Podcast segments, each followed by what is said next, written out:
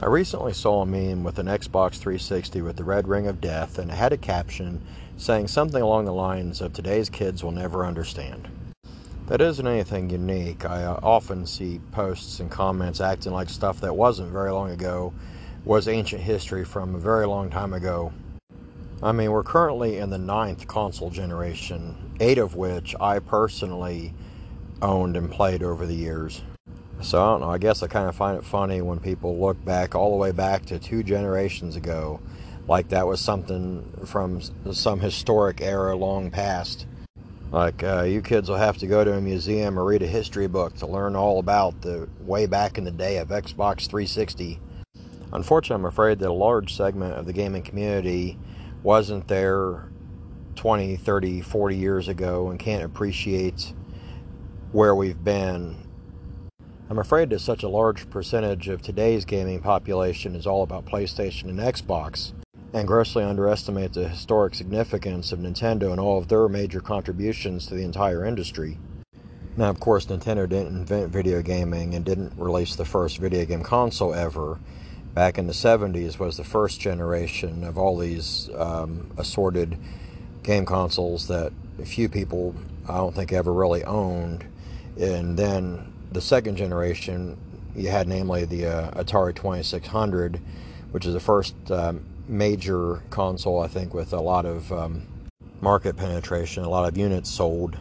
I feel like usually when people talk about the early eras of uh, video games, that usually they go back to Atari 2600, even though it technically wasn't the beginning, it technically wasn't the first generation. I think it was the first time it was actually big enough for people to remember it and have really participated in it. Nintendo's significance was after that in resurrecting the industry that Atari killed. See, back in the days of the Atari 2600, video gaming was fairly popular, at least with younger kids. Unfortunately, parents didn't really dabble with it and didn't really know much of anything about it or care the market becomes saturated with mediocre games, and mom didn't know the difference between a good game and a mediocre game. So when buying birthday presents or Christmas presents for little Billy, goes to the store and sees a bargain bin full of all these discounted cheap crappy games and figures, well, for the price of one game over there, I could buy five of them over here. I'll just get little Billy a bunch of these cheaper games. So all Billy ended up with was a whole bunch of really crappy games, and he lost interest in video gaming. Now multiply this by millions of disappointed Billies, and the industry ends up dying. After the demise of the video game industry, nobody was left with interest in video games, and all the experts said that there was no way that anybody would be able to resurrect the industry. It was a lost cause. Nintendo took a gamble on it, though, and through a bunch of time and effort and commitment, determination, they made it work. Nintendo pulled off a miracle and resurrected an industry that was dead and beyond hope. Microsoft didn't do that. Sony didn't do that. Well, what about Sega? Sega was back here and uh, no, no, no. Sega didn't do it either. Nintendo did that. So if you play video games on Xbox or on a PlayStation or video games in any way, shape, or form, really, you owe Nintendo some thanks for that. Alright, thanks Nintendo for there being video games in the first place. Now I'll move along to all the other awesome stuff the other guys have done. Well, now, hold up there, because Nintendo's contributions don't end with there being a video game industry today in the first place. There's quite a bit more that we owe Nintendo thanks for. There's even a lot of stuff that Nintendo dabbled with way ahead of its time before the technology was really there to be able to adequately do what they were trying to do stuff that we wouldn't really see again for many, many years or even decades later. But I'm going to start with something that you might not think of being something that goes back to Nintendo. Something that gamers use every day and don't even give any thought about, uh, take for granted. The next time you're playing with a video game via a video game controller, even if it's on a PlayStation or an Xbox, look down at that controller and look at what Nintendo gave you. Again, there were video game consoles before Nintendo introduced the Famicom slash NES. And those game consoles had different ways of you playing, different kinds of controllers, paddles, and whatnot. Uh, prior to the NES, the most common one was the Atari 2600 joystick controller. It was basically a square box that had long skinny joystick sticking up out of the middle of it and a little red button in the corner. The controller for the Famicom slash Nintendo Entertainment System had a D-pad, a directional pad on the left, an A and B button on the right, and a start and select button in the middle.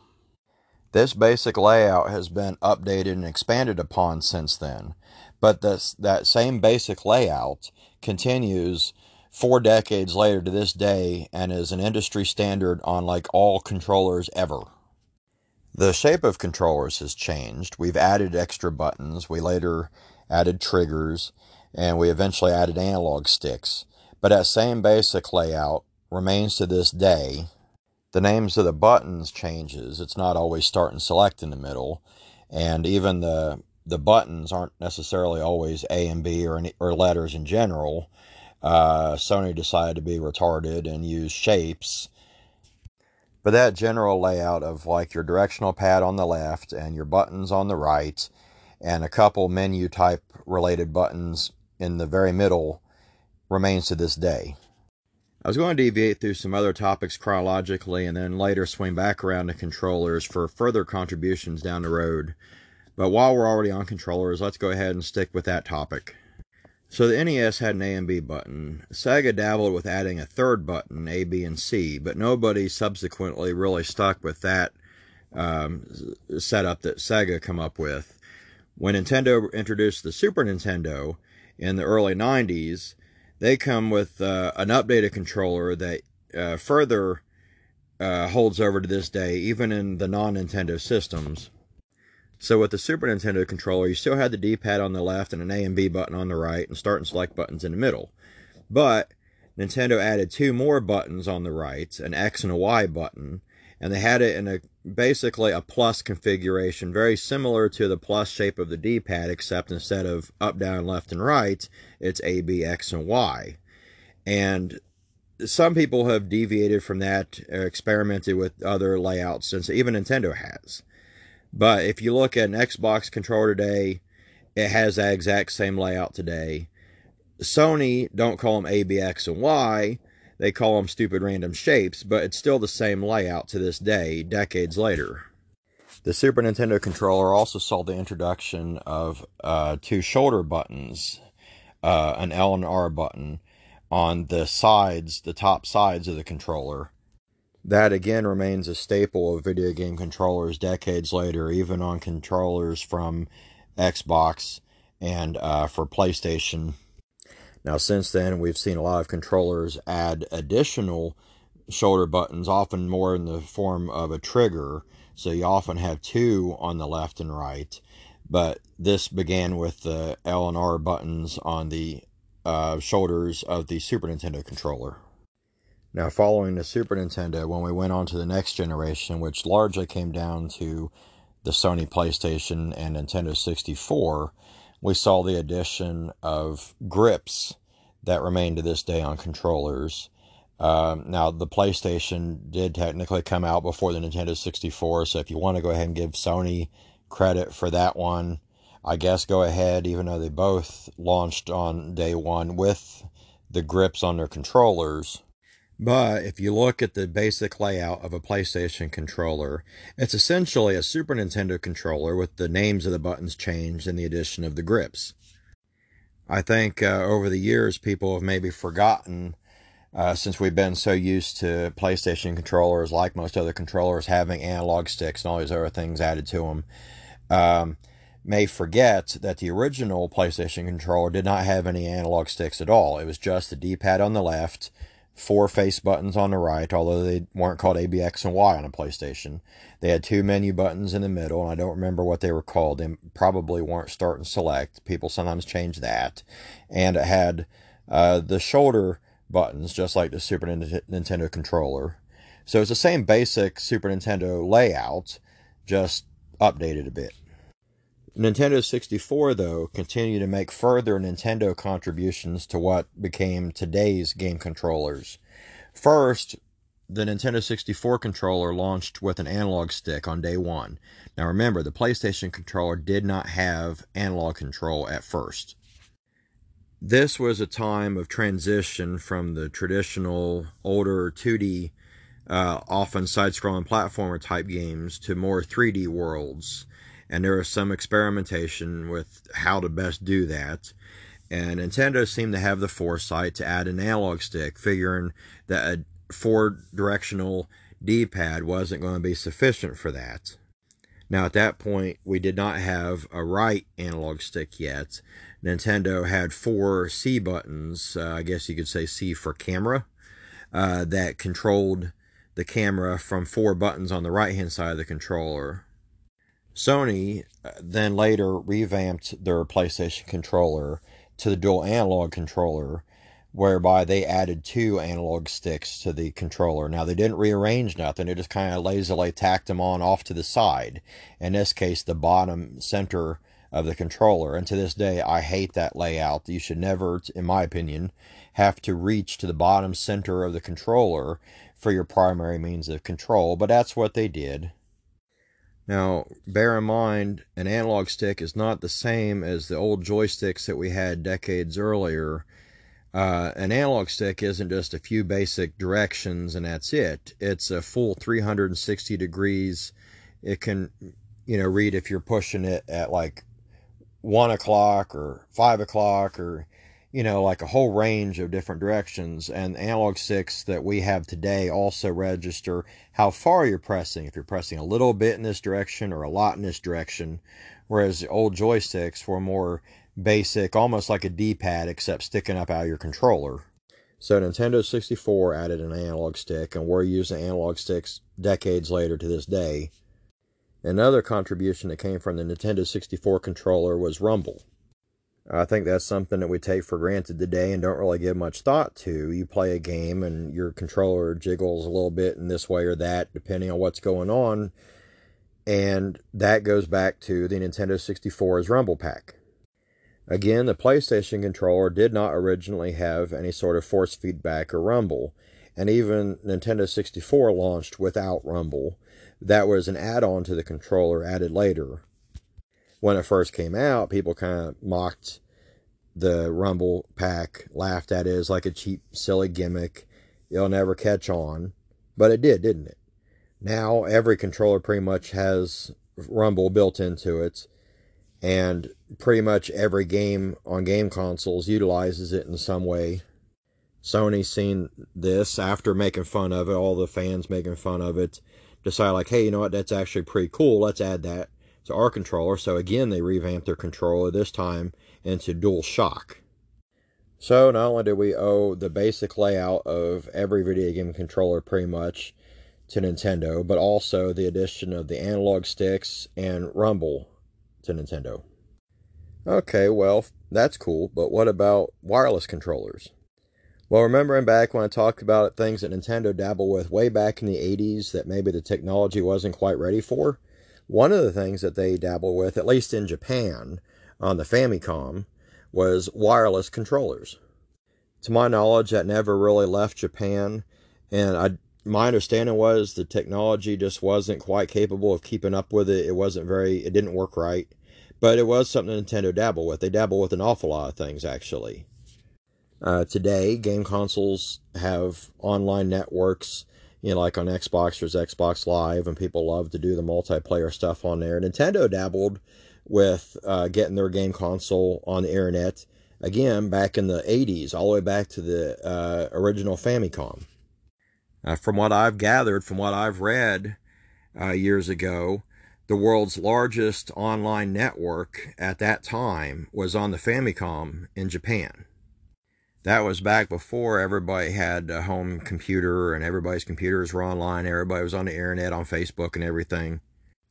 Now, something else we do today that we weren't able to do some decades back is wear headphones we plug into our controller so we can talk to other players through a microphone and hear through, um, you know, the headset but if you go back again to the Famicom way back in the 80s, uh, their controller, at least the second controller, not the first one, had a microphone built into it. So instead of like the start and select button, you had a microphone. Now, again, that never, to my knowledge, ever um, left Japan. and I don't think there was a lot of support for it, but nevertheless, that was one of the things that Nintendo dabbled with way back in the 80s on the Famicom. All right, Iceman. So we owe the current existence of video games to Nintendo, and pretty much everything about video game controllers we owe Nintendo thanks for. Is that it? Can we move on now? Well, no, not exactly. Whenever we play video games, there are certain things we instinctively do. Our instincts kick in and make certain presumptions about the game and how stuff would work in the game. If I sit you down in front of a video game that you've never seen or heard of before, you know, know absolutely nothing about it, I put a controller in your hands, so like, all right, uh, have at it, figure it out. You'll quickly start making inferences based on what you see and hear in the game about what kind of a game it is. And once you get start getting an idea for what kind of a game uh, style of game it is, there's things you're instinctively going to expect to be able to do.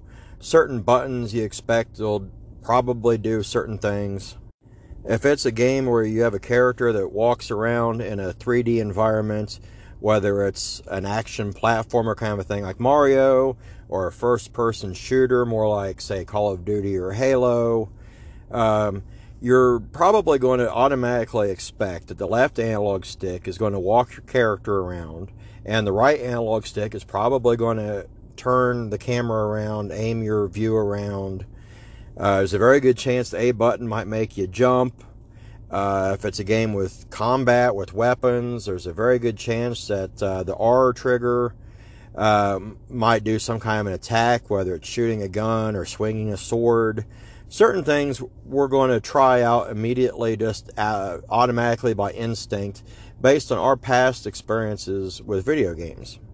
If you're coming up to some kind of a wall, a cliff, or something, and part of it doesn't look visually match the rest of it, what are we going to think? We're going to think, well, we could probably destroy that in some way. There might be some kind of like a hidden treasure we can collect behind that, or destroying that might open up a new route to some new area.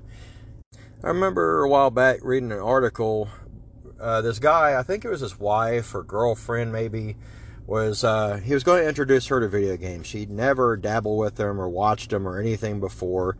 Goes into it completely blind, no experience whatsoever, and certain things that we would automatically expect or try or assume are completely alien to her. And just the basic functions that we would just, our instincts would kick in, automatically start hitting buttons trying to see if those things work.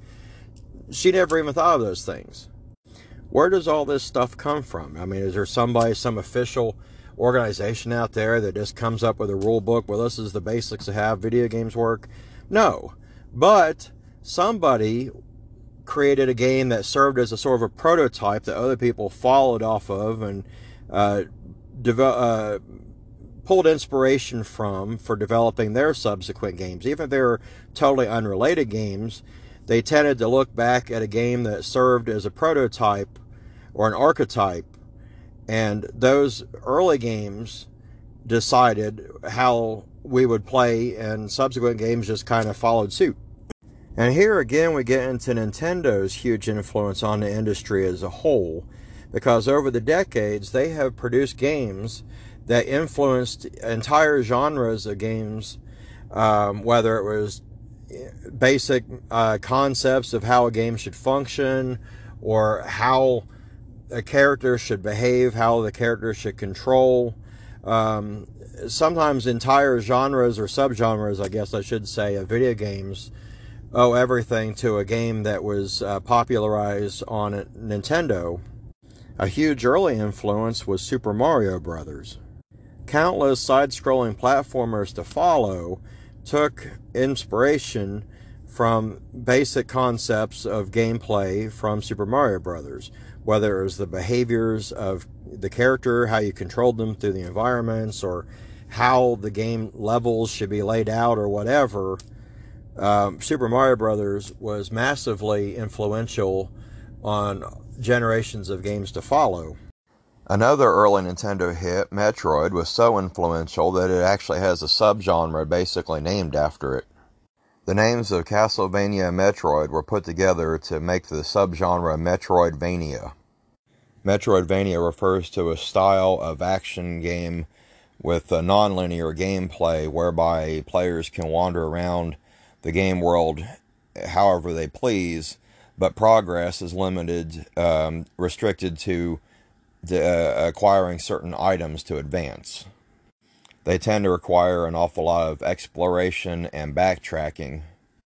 Another early Nintendo title on the Nintendo Entertainment System, The Legend of Zelda, is a hit, highly respected franchise, highly acclaimed, uh, tremendous amount of awards over the years, a lot of Game of the Year uh, nominations and Game of the Year wins. So many different games that followed tried to be like The Legend of Zelda. An early Super Nintendo title, Super Mario Kart, still to this day continues to see Mario Kart clones. Games that take obvious inspiration from Mario Kart tend to be known as kart racers, even if they aren't technically in any sort of like a go kart. But the term kart racer comes from the game that it took inspiration from, Mario Kart. There's been so many dozens of Mario Kart imitators over the years, often with characters from other established franchises trying their hand at the Mario Kart magic. Um, Diddy Kong Racing, uh, Crash Bandicoots had racing games, uh, Nickelodeon's had kart racers. Uh, more recently, I remember seeing a Final Fantasy one. So many imitators, but nobody has been able to capture the magic quite the same of Mario Kart. Once we start getting into the Nintendo 64 and PlayStation generation, we were really transitioning into a new period of a new type of gaming going from the older 2D games into completely 3D game worlds with 3D gameplay, 3D environments. Um, yes, some games had dabbled with uh, fake 2D before, but this is the first time it was really for real and pretty much every game. And here, Super Mario 64 became the prototype. It really showed gamers and game developers alike how to correctly do uh, game 3D gameplay in a 3D world. And for years to follow, many game developers in uh, interviews would refer back to Mario 64 as their inspiration for how the character should be moving around in the environments, how to control the camera, how to lay out your game worlds, how the gameplay should feel. You know, alternatively, the nearest imitation at the time was Crash Bandicoot, on PlayStation. I'm sure there's PlayStation fanboys that like to pretend that that was somehow really influential. And no, nobody ever refers back to Crash Bandicoot as an inspiration for anything that they ever did. It was Mario 64 that inspired everything that followed. Then there's Pokemon. Now, technically, Nintendo didn't directly create Pokemon. They they were the, an early publisher Pokemon was initially developed by Game Freak and then published by Nintendo. Uh, later, both companies merged together to form the Pokemon Company. Uh, Pokemon was, and still to this day is, a huge hit franchise. It's just everywhere. You can't really go anywhere without running into Pokemon in some way, shape, or form. Uh, not just video gaming, but toys and clothing. It was on um, plates it was on your television, on a, a, cartoon series. It was on the big screen at the movie theater. It's on people's uh, phones. I mean, I know grown adults that never played a Pokemon game in their life, never watched the cartoons, never had any shred of interest in Pokemon, that were playing Pokemon Go on their phone at work. Uh, Pokemon inspired knockoffs, like uh, off the top of my head, Digimon. I've seen toy lines that look like they took clear inspiration from Pokemon toys. Oh crap, uh, where else to go? I mean, there's so many things that um, Nintendo has produced that is still inspiring everybody to this day, and I'm afraid of missing something and then publishing this and oh crap, I uh, I forgot this and I forgot this. Uh, more things are springing to mind. Uh, I guess let's not forget about Super Smash Brothers, which uh, debuted on the Nintendo 64 and uh, several game generations later, we still see the series going on and being insanely popular. The idea, anyways, of Smash Brothers is popular even with people that don't play Nintendo. Every once in a while on message boards, uh, whether it's a PlayStation or an Xbox community, I see people talking about uh, fantasizing about what kind of uh, Smash Brothers clone that they would love to see with uh, PlayStation franchises or Xbox um, game characters like Halo.